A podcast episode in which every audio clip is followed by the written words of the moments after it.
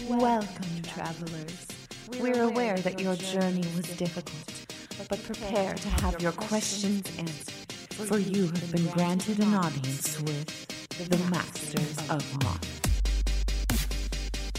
And welcome back to Masters of Modern. I am your host, Alex Kessler, here with my co host, Ben Bateman. What's up, everybody? We're here. It's exciting. We got big news for you today, and it has nothing to do with Magic the movie. It's true. No one liked that episode. People don't like when we talk about Magic the movie. I I, don't they're get really it. unhappy about it. this is maybe why they're not really focusing on making Magic the movie. Yeah, maybe, maybe. So yeah, here we are, guys. Uh, it's, it's the Masters of Modern podcast. Um, there was an inside joke from last week's episode, but you know you've probably listened to that one too, unless you're a new listener. And if that's the case, welcome to the show. Yeah. This is a Masters of Modern. We talk modern here every day. Magic, best game in the world. Modern, the best format, and uh, yeah, that's what we do. You're a format. Thanks. Uh, so today, Magic 25 spoilers are coming out. Yeah. Preview. I apologize. Previews are coming out, and it's exciting. There's we got two for you. That's the big thing today. We got two previews, not just one. It's two. Yeah, which like- is kind of what happens when these master sets come out. Yeah, it's uh it's wild that like we because we're like the modern podcast, they they don't just give us like cards that are cool. They give us like modern sweet cards. Well, it's, it's it, sometimes it's also like they're commons and uncommons. So like, yeah, these are just commons and uncommons. But like in these master sets, the modern relevant commons and uncommons are like, oh, these both have won multiple multiple pro tours. At least one pro tour for one, and the other one has won multiples. They've both at least won a pro tour. Yeah. Positively. Right? Oh, maybe one hasn't. No one knows what we're talking about. No, they both have. They definitely both have. I we'll talk about it. for sure got in second place at a pro tour. They've definitely both won a pro tour. Okay. No question. I can tell you which pro tours when we- Okay. once we get there. Cool. Yeah. Uh, so, fun fact: those who don't know, Ben has some weird memory thing that he doesn't really talk about. He like knows long lists of things like pro tours in this situation. He also uh, can name. You can give him any Academy Award year, and he can tell you the winner, director, writer, and best actress, best supporting actress. Uh, it's picture, director, actor, actress, supporting, supporting, f- back like seventy years. I have an eighty percent photographic memory. I, it, with three repetitions, I've learned that I have, I have eighty percent memory retention, and that's like obviously an estimated number, but like uh, that's just something that yeah. So anyway, Cool. So he knows. Do you know every pro tour winner? no, because it's not a list that I have ever really committed to memory, but I could probably mostly tell you if you ask me if somebody has or hasn't won one. I'll bet you I'd know. But so you should add us and let us know if you think Ben should just put the effort to memorize every pro tour top eight of modern history. It wouldn't take much. It would take like a couple hours. That sounds like a challenge. uh, uh, all right, so uh, before we get into the preview cards that are super epic and awesome uh, and have definitely done a significant amount at tournament play at many levels, uh, we do need to do a little bit of shout outs. First, you should go check out our sister podcast, The Command Zone. Uh, they are uh, also on collected.company, which is the website we reside on. Jimmy and Josh do awesome Commander content, but just awesome Magic content. They do game nights, they do all these other stuff on YouTube as well. They're really great. Make sure to check those guys out. Make sure to check out our Patreon. Uh, we literally can't do this podcast without it. It pays for equipment when it breaks down, it pays for our ability to play in major tournaments if we have to travel for them because otherwise we couldn't afford it. And it makes it really just kind of worth making this podcast an effort. So please go check that out. There's a bunch of stuff there, but really it's just about donating to the show, making sure it keeps coming to you for free every Yeah. week. Uh, if you can also check out our Facebook group, a lot of people communicate there. If you check out our Instagram, we post pictures there.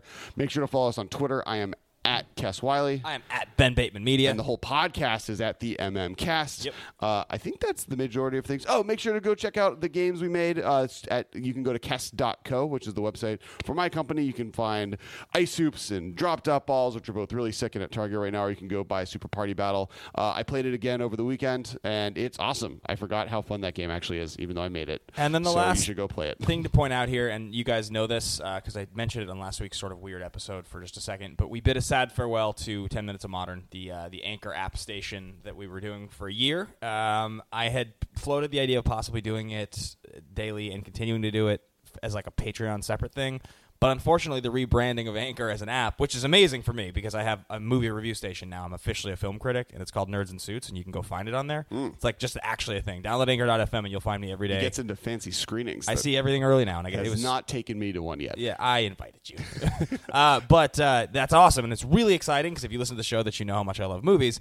But what it does mean is that 10 minutes of modern is gone. Um, I don't know that it'll Not be- because that's replacing it. It's not like Ben is choosing to do one over the other. It's the way that Anchor was supporting Ben in doing either of them has changed, and They- the format for Masters a Modern and the Ten Minutes of Modern thing doesn't really work. Though we are planning to put maybe some of that effort Yeah. towards, and we don't know yet, but a YouTube channel or a Patreon thing. But for sure, Anchor specifically is probably going there, away. there was a reallocation on their part as having only like a few featured partners, and those featured partners needed to not be so niche. So a Magic Modern station paid by them was way, way less relevant than a general movie news and review station because that's something that any user would find interesting for the most part.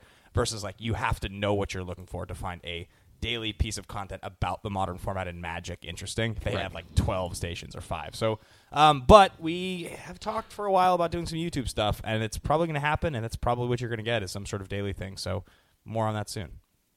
All right. So beyond that, let's get into the episode. We just say the preview. Do you want to do one at a time? Maybe do one. Talk about some of the tournament decks it's been in, why it's important to the format. Do the other. Talk about the same thing, and then maybe talk about the main strategy that took us an entire week to figure out that they kind of shared, weirdly enough, and and discuss that kind of as a strategy in modern. That's fair. Um, so the first one uh, is one that. Uh, more recently, I believe, won a Pro Tour Yep. being at it was in the Pro Tour winning deck of the last tournament and Yep. was one of the cards after that tournament people were cramble you know screaming for bans in fact I would say both of the cards we have on our our Oh. episode both have Heavy. often been asked to be banned The other one, uh, far more, but like Yes, this Yeah. one recently. Uh, it is a color bend, as one may say, where it is doing things with colors that generally this color shouldn't be doing, and it's Simian Spirit Guide. oh no, that Oh yeah, that's right. I said the wrong card. you said the wrong card.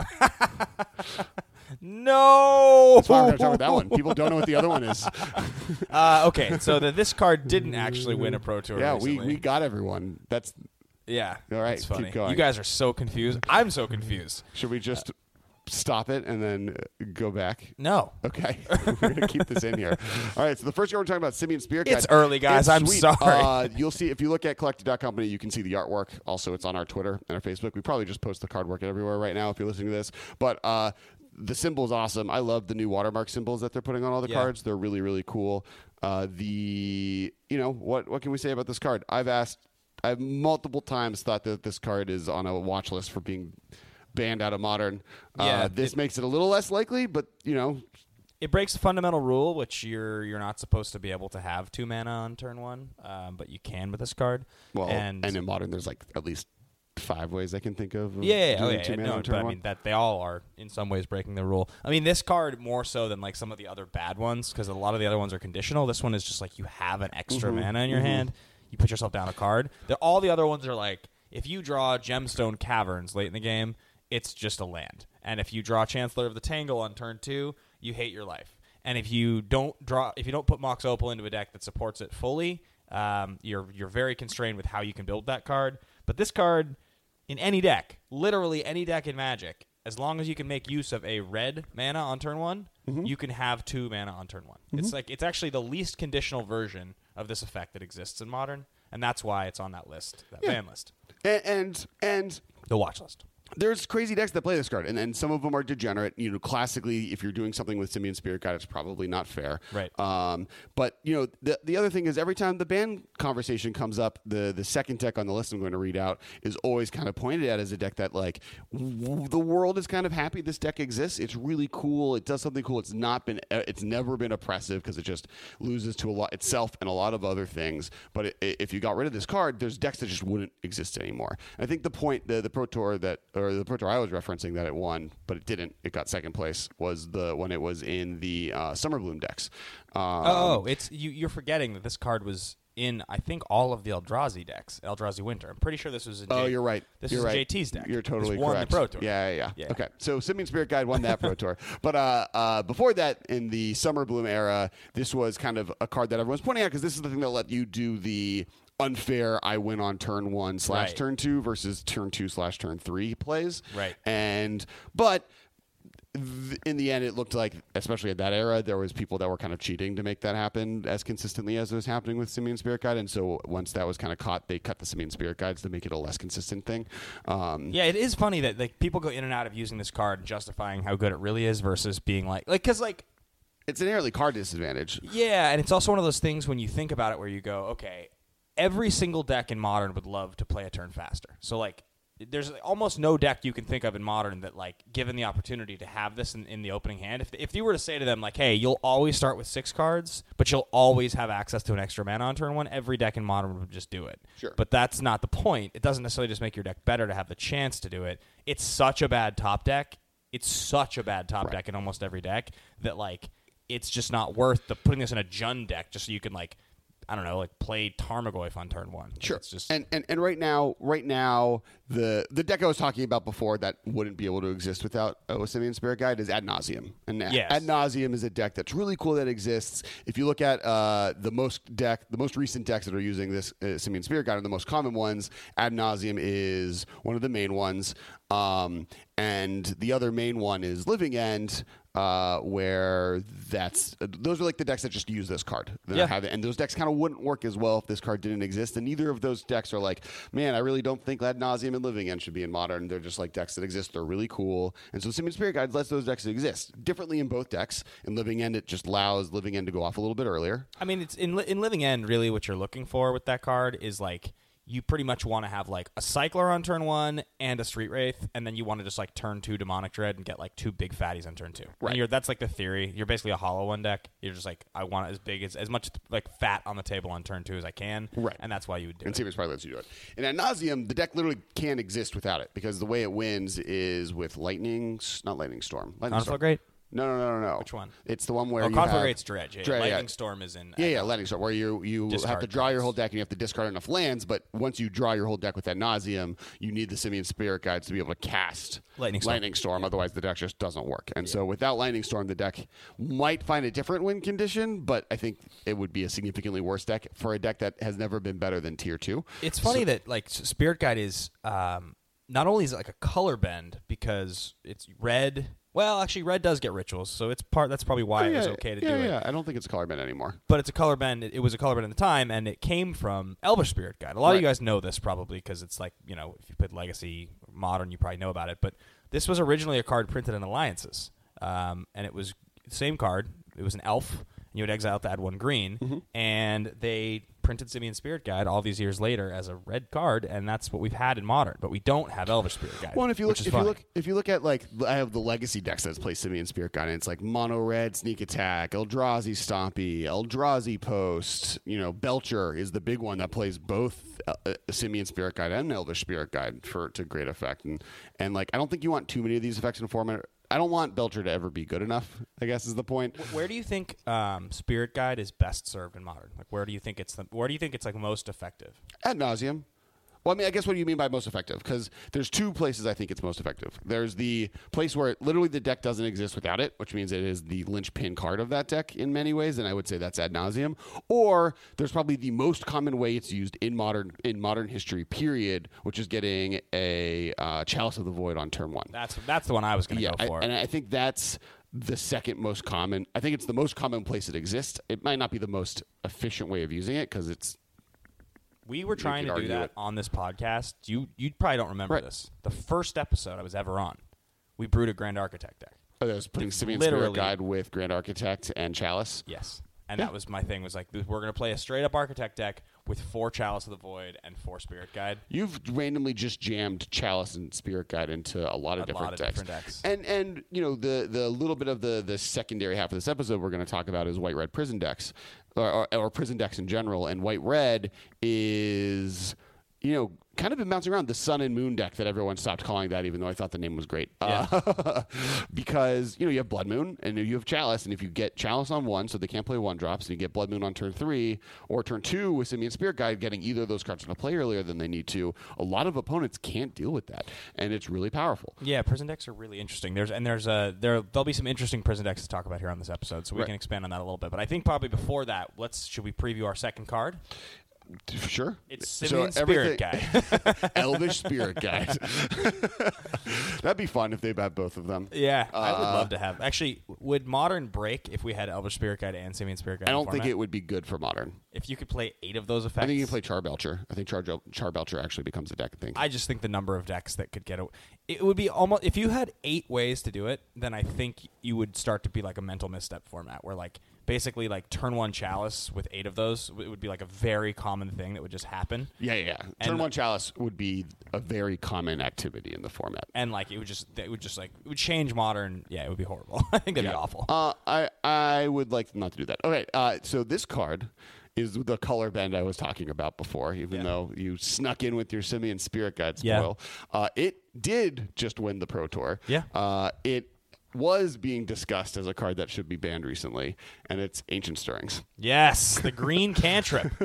So for those who don't know what this card does, I guess Simian Spirit Guide you don't know. It's a two two for three. You exile it. You can make a red mana from your hand. You can exile it from your hand to make one red mana. Yep. Uh, Ancient Stirrings is one green. Look at the top five cards of your library. You may reveal a colorless card from among them and put that card into your hand. Then put the rest on the bottom of your library in any order. People have said that this is the best cantrip in Modern, and I don't know if I disagree with them. It's been in the back of all Tron decks forever, Eldrazi decks. So years ago, before you and I had this podcast, we were driving back from a GP, like GP San Diego, maybe it was something, and Was it uh, Modern focused? Yeah, Then it was GP San Diego. and uh, we got into this conversation about this. The like, Jotun Grunt GP. you played that card? Yeah, in my main deck. I remember I'm an, that. I'm an idiot. Yeah, Uh, a four. never four. make deck building decisions at seven in the morning before a tournament. Yeah, that the old four four for two.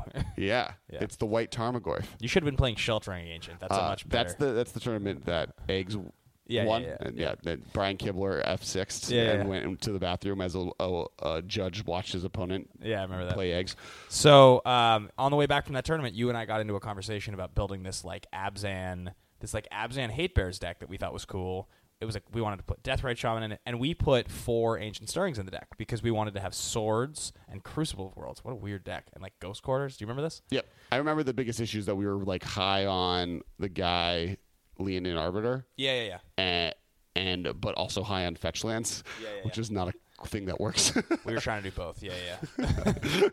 um, but ancient stirrings, uh, yeah. So so the, you know the, basically the use of this card generally is defined Eldrazi in life, which is ironic, not ironic, but it you know the card was printed originally in Rise of the Eldrazi, so that makes sense. But Tron makes great use out of this card as its main way of kind of filtering for threats that it needs. Uh, you had it in the Eldrazi decks. You have it now in Eldrazi decks. Red green Eldrazi decks are just won uh, a GP this last weekend or two weekends ago, I believe. I was just watching. Uh, I was just watching Brad Nelson play one of those versus matchups. The uh, the channel SCG channel SCG one of those things. The versus series. Sure. And he was playing this deck versus turns, and it's it's a, the the green red Eldrazi deck's sweet. It's it's Yeah, it's yeah. Mm-hmm. good. It plays a lot of acceleration, talismans, and all that stuff. Mind and stones. and the thing it won the Pro Tour is it's played in Lantern because it Yep. ele- you know Lantern is almost all colorless cards, so this allows you to find the bridge you need or Yeah. a Lantern of Insight. So you know it's definitely a really powerful card that's seeing a lot of play. And right off the Pro Tour, everyone like, oh, there's no green shouldn't have the access to this good of a cantrip.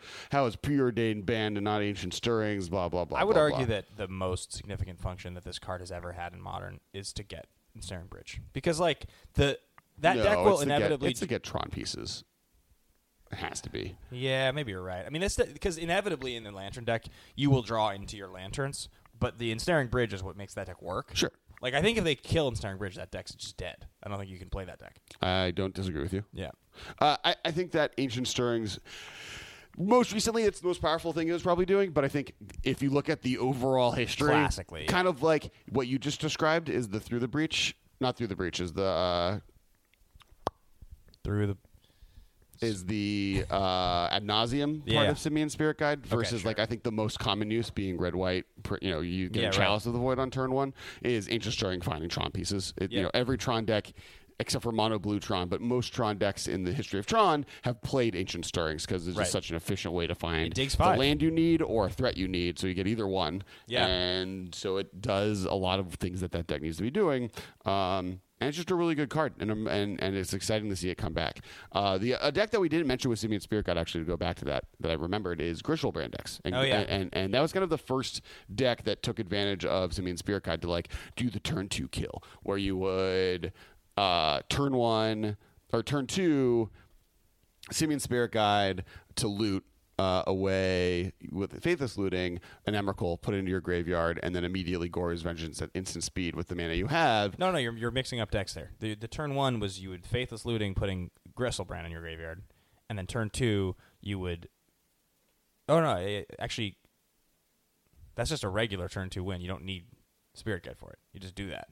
Spirit Guide just allows you to. Well, you don't win by having Griselbrand in play. You win by getting Emrakul in play.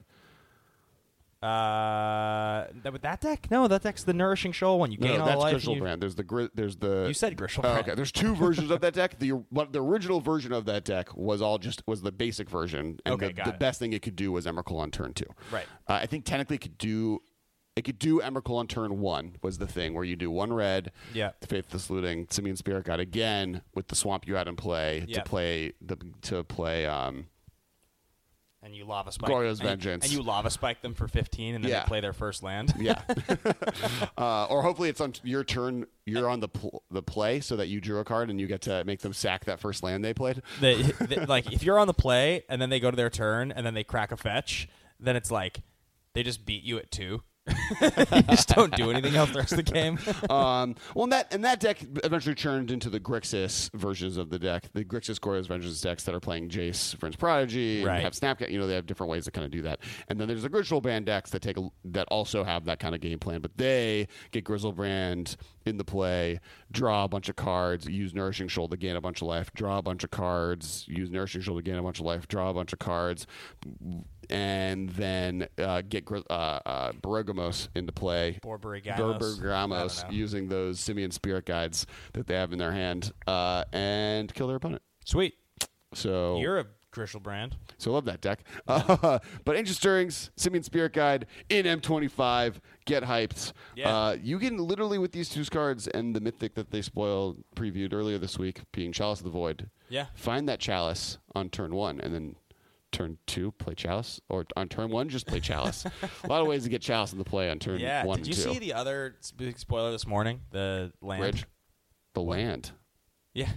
Rishadan Port at Rare. Oh, I did not see that. That's crazy. Right. That's crazy. Yeah, it's a Richard while. Port has needed a reprint for a long, Long time. At Yeah. Rare though. That's like Yeah, yeah. I feel like th- that's gonna just just just decimate the price of that card.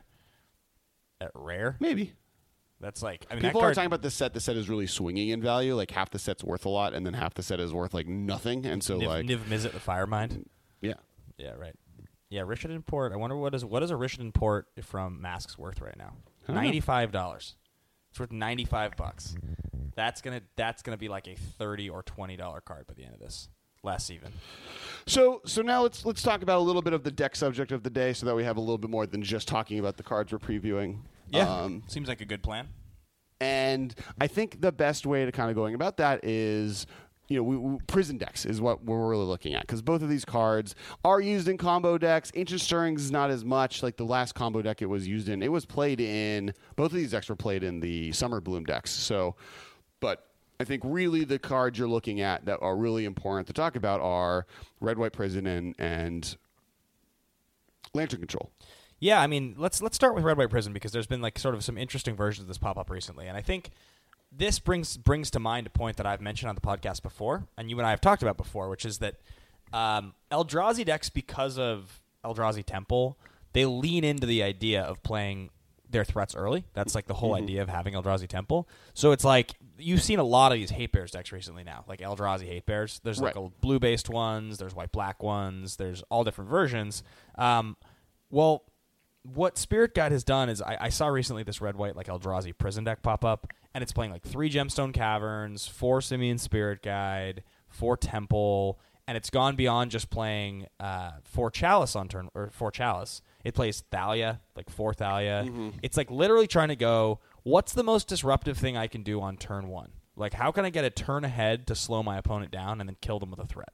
And like that's to me the most interesting thing I've seen recently with Spirit Guide is just people sort of combining these two ideas in the same way that people combined Eldrazi Tron and regular Tron, and it was like, well, but you know, you don't really want your Eldrazi temple trying to cast a Karn, but it's like, who cares? It's just a land. You'll draw the best half of your deck most of the time. It's the same with this. It's like sometimes you'll draw the Eldrazi half, sometimes you'll just draw the prison half. But it's not like the crossover is that different. That Well, and the Eldrazi half, the a lot of the old Eldrazi half is pretty hateberry. I mean, like Thought-Knot Seer Right. is real good in that type of archetype where it's like, oh man, I'm going to be able to cast this one thing that'll maybe get me back there because they're locking out all these other things I can do because I can cast this thing. I'm going to get there. And they're like, oh, Thought-Knot Seer. Yeah, what's funny about the Thought-Knot Seer plan is like it's like ultimately the best two drop in the deck. because it's like you have a you have a sol land and all these other ways. You, you have a sol land and spirit guides. You can just turn to thought-knot seer with like some regularity. Yeah. Yeah, which is what the that's what that card always wants, you know. Right. Right. Um, I asked Twitter uh, to give us a little bit of some breakdowns of what they define a prison deck as, and I wanted to read some of them out loud. Uh, Jim Cassell uh, at Frost underscore uh, The PH. quotes. We have the PH uh, quotes. Can I do things? Dash. If yes. Dash. Then it's not a prison deck. Fair? Uh, group hug for people who don't like group hug. Group hug. Group hug is like a commander strategy where you're trying to be nice to everyone. It's like the reverse of group hug. It's like no one can do anything instead of everyone gets to do a lot of things. Uh, So- Crowley at Joel P. That under dash Crowley flipping the table question mark. Yeah, prison decks. Uh, making that. The, Josh at Flarain making the opponent's relevant cards to winning the game irrelevant through various permanents that make them virtually unable to win or play Magic. A prison deck makes your opponent unable to do things. Contrast against a control deck where your opponent can try to do things. Right, you allow them to do what you want to allow them to do versus the other one, which is like, the, I mean, the whole advantage of playing a prison deck. Why people like playing prison decks is that it's it's the most, it's it's like the most proactive. Like I'm gonna do this thing, and then it doesn't really matter if I have action the next turn because you're not gonna have action. So I'll just draw and draw and draw until I draw something that can kill you because you won't be able to do anything. It's like ultimately kind of lazy because it, it allows you to not have to interact very much. It's it's classically, you know, the, the it's one of the things people are most annoyed to play against by. I find often, and like th- there's always a story of like these are the most unfun things in Magic, and it goes it goes land destruction, counter spells, discard. Yeah. And sometimes counter spells and discard are switched Right. because it like they all feel like you're taking the opponent. People always feel like it's better to have their creature killed on board than they ever feel like it it's fun to have like them unable to cast their creature. And so, for whatever reason, these are strategies that have been kind of locked out. But prison decks kind of take advantage in different ways to accomplish those things. You know, red white prison decks are trying to do Chalice into into Blood Moon with a Thalia in play in the middle of it, or Leonin Arbiter in there to make it so your opponent like can't use their lands. It's turning their lands off in different ways. Yeah. Uh, you know, the the Lantern control deck controls makes it so your creatures can't attack, and then makes it so nothing on top of your deck that could ever be relevant to you winning is going to be available to you by being able to look at it and mill cards that come up that are relevant. Uh, and and often prison decks are also decks that kill you slowly. It's not like a, oh I got a combo you can never play the game again. It's a oh you think you might have a chance to try and come back at some point. Let me keep locking you out as the game goes on and on. It's the slow burn. God, it's slow.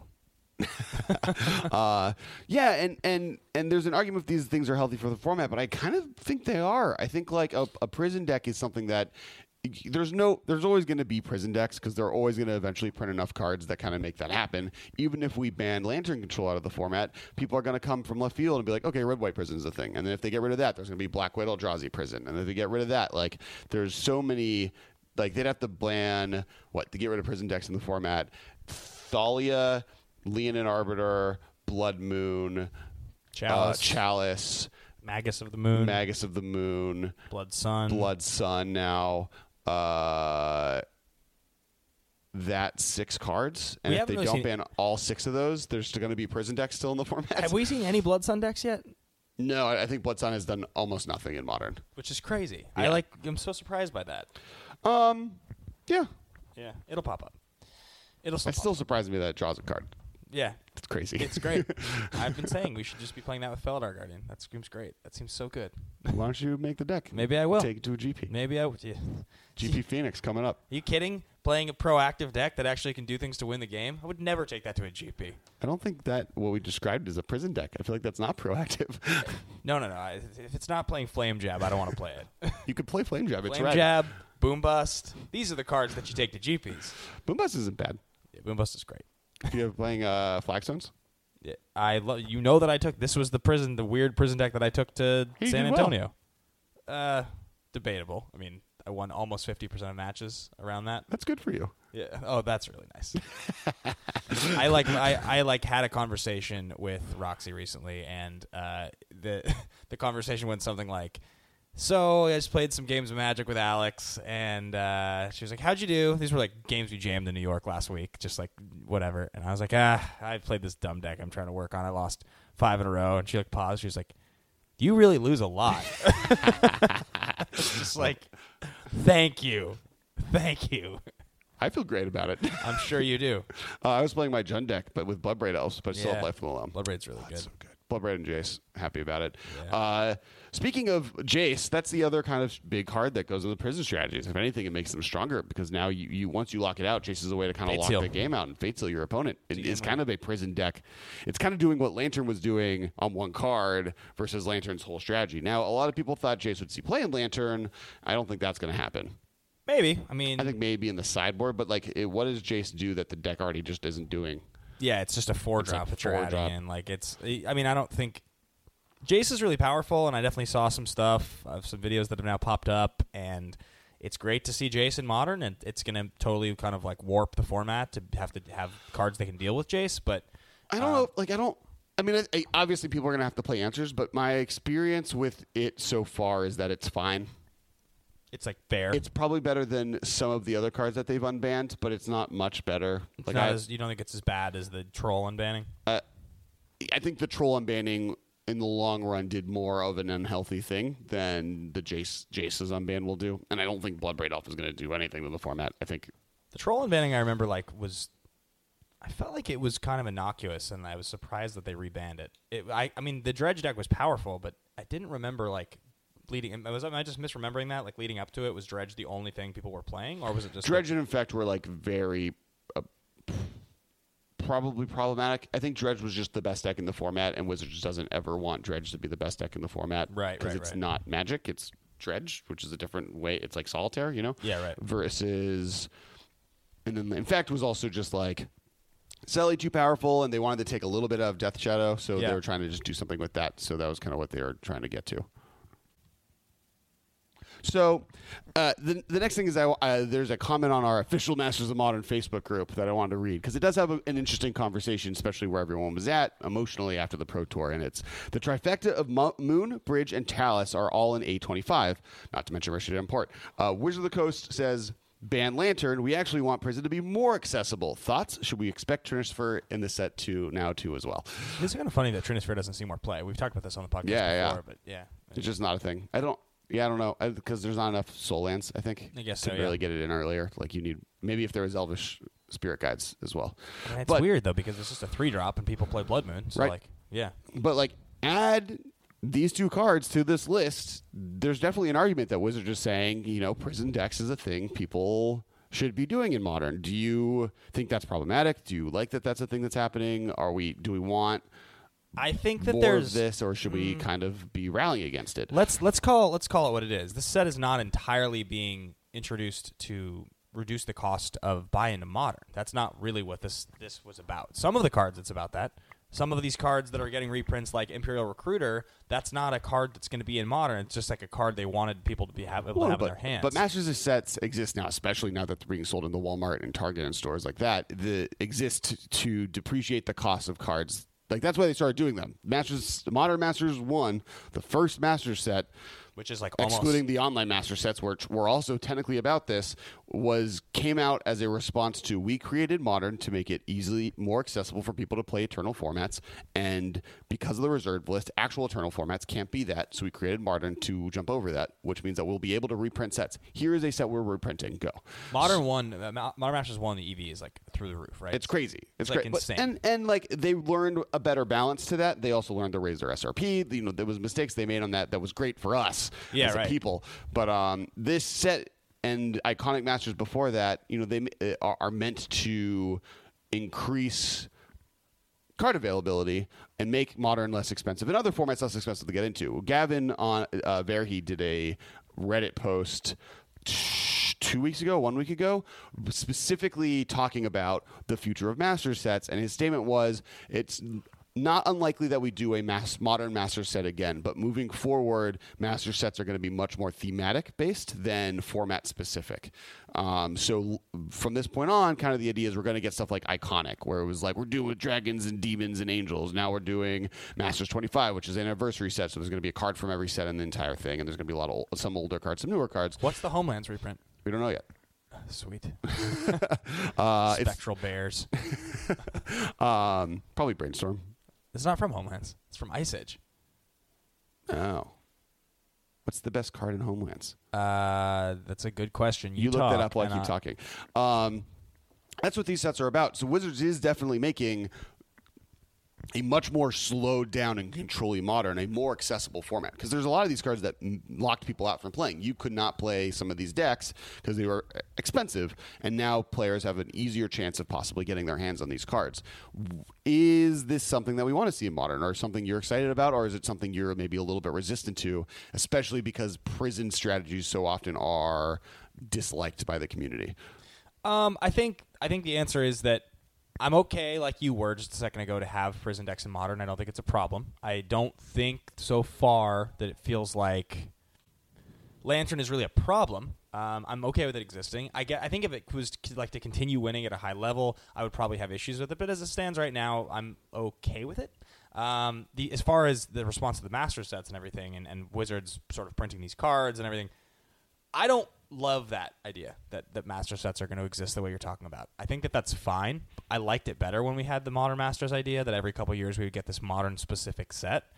Uh, The the iconic masters, eternal masters, like it's fun. We've had a couple. I'm definitely excited about the EV on this set. There's some really cool stuff in it.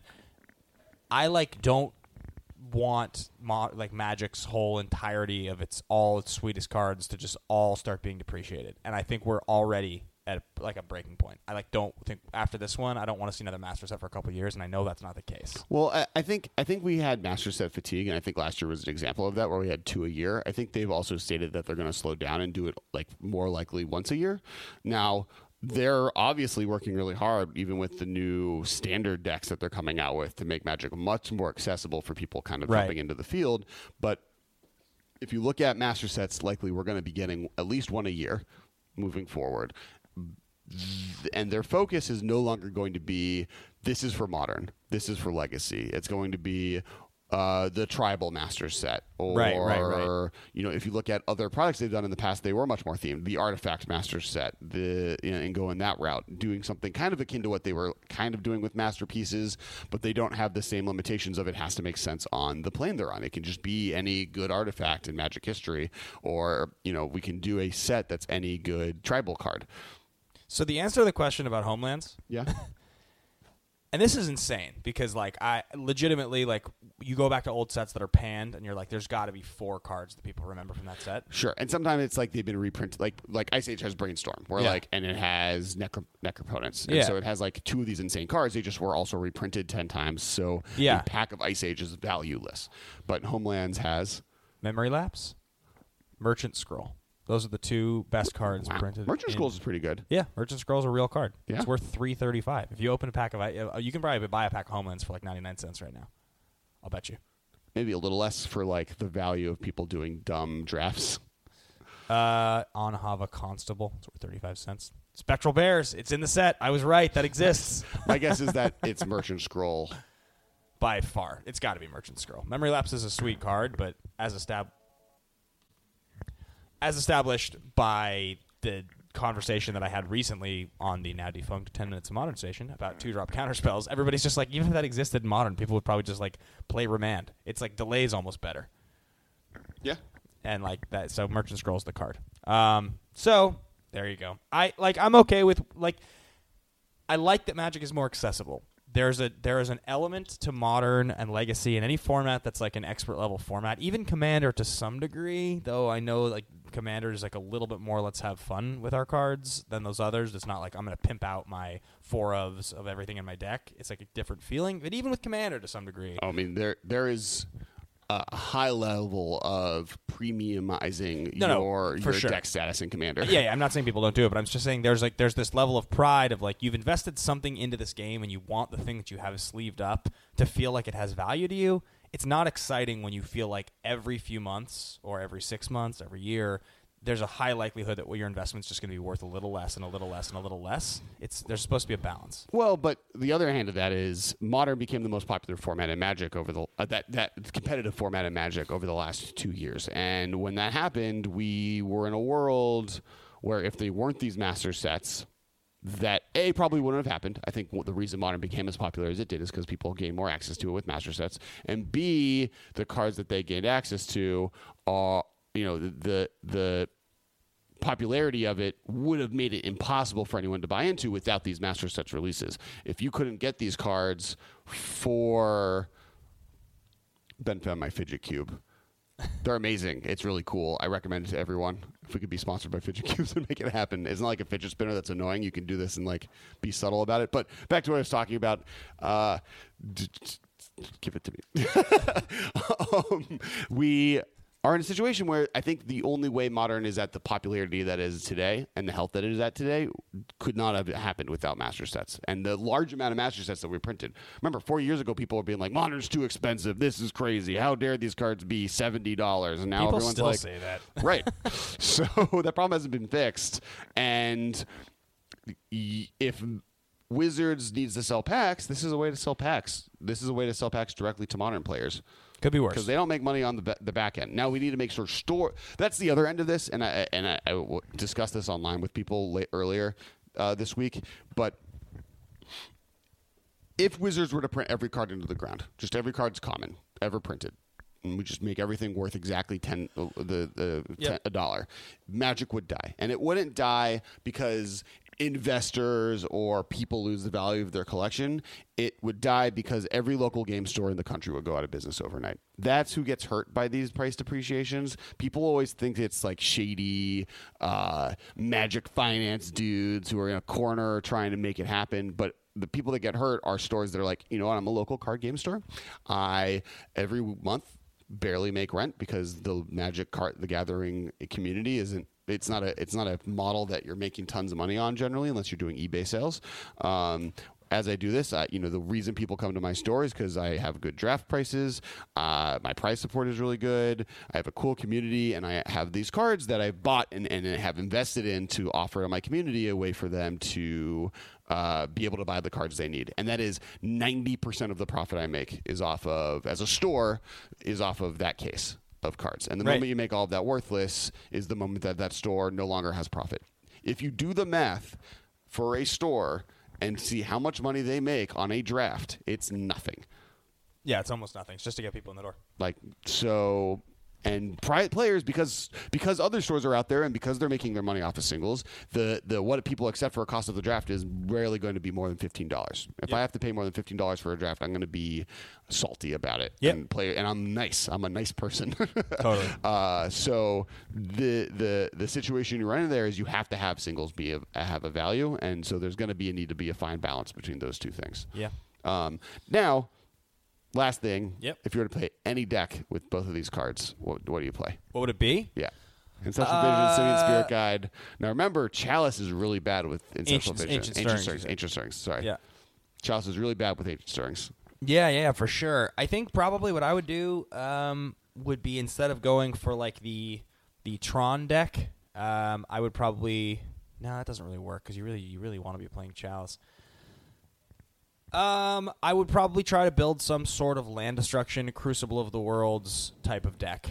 Okay. Um, like an L like an LD Crucible deck that's taking advantage of like maybe maybe it's Blood Sun, uh, maybe it's like I, I don't know what I'm doing necessarily with this because Blood Sun with fetches is horrible, but like I would try to find Crucible. I don't with think you play vegetables with this. I think because you have ancient stirrings, you don't need fetches. Yeah, well, Crucible really wants you to play fetches, but Sure. um, I would I would probably do something like that because I think searching for obviously like getting Ghost Quarters and getting lands with Ancient Stirrings is sweet. Getting Crucible with Ancient Stirrings is super sweet, and Crucible's a three drop, so getting it into play a turn early is great. Um, and I think I don't really know why Spirit Guide would be in that deck necessarily, um, but I have my answer. what do you got? Summer Bloom. Oh, you would just play Summer Bloom Yeah, I think that's the like the best deck that uses both of these cards in the format. Thinking about it, even now. Because you can get pa- no packs are colored cards. They're not. Co- they're not No, but you can get all the lands you need. You get bounce lands. You get the lands that activate it give Primeval Titan haste. You get you Right. get Tolaria West. You get all of these. You get the one that gives you life. So you have all your lands that you get access to with Ancient Stirrings, and then you get. I mean, That's fair. Simian Spirit Guide's good in that deck because you get the cast Azusa on turn two. That's totally fair. yeah, that, I Cool. think that that'd be the direction I'd go.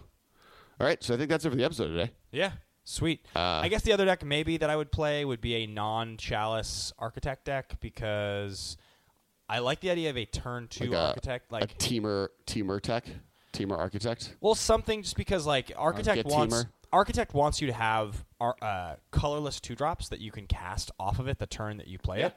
So having Spirit Guide means you can cast those on turn one when you have them in your opening hand, like whether it's like a piece of acceleration, like Mm-hmm. a talisman or something like that. I think that's really really cool. And then also, if you're playing that deck, you're probably playing like some number of sweet artifacts. So Ancient Stirrings becomes like a really solid dig five on turn I- one to set up your turn three or your turn two kind of deal. I actually really like that. I think Ancient Stirrings on turn one, getting you an artifact that on turn two you can cast Architect with Spirit Guide. Yeah. And cast that artifact is like totally sweet. Yeah. Or you can use the Spirit Guide to turn play that two two drop artifact on turn one. Yeah. It becomes a much more like two drop based artifact deck, but that could be totally sweet. Yeah. Into it. Teamer, Simian Spirit Guide, Ancient Stirring, Duran Architect, the deck. Everyone start brewing it. Post it on our Facebook. Go to the official Masters of Modern Facebook, uh, and Ben will talk, tr- critique it, and work with you on it there. Uh, also, follow us on Twitter. We are at the MMCast. I am at Kes Wiley. I'm at Ben Bateman Media. Make sure to follow us on Instagram and everything else. We're all the at the MMCast there as well. Uh, big thing is uh, we've been doing a contest and we're going to do it all the spring and the end of spring will happen. But uh, we're going to give sweet Masters of Modern packs or Modern Masters packs to. Probably Modern Masters 3, but Modern Masters packets to people that tweet on Instagram using hashtag Masters the MMCast uh, Kesco, and you go to a Target and you take a picture of yourself with a drop dot ball or an ice hoop. They're in the spring summer aisle. They're cool. I'm selling them. They're fun. Go check them out. Uh, lastly, uh, we're going to do a Kickstarter probably in April for a new game we're coming out with. Uh, but also go check out Super Party Battle. It's on ThinkGeek.com. It's really fun. It's like really fun. Sweet. All right. Thanks everybody. Thanks everybody. Talk to you guys next week. Bye. Thank you for your attention. For further inquiries, send an email to the mmcast at rocketjump.com. See you later, alligator.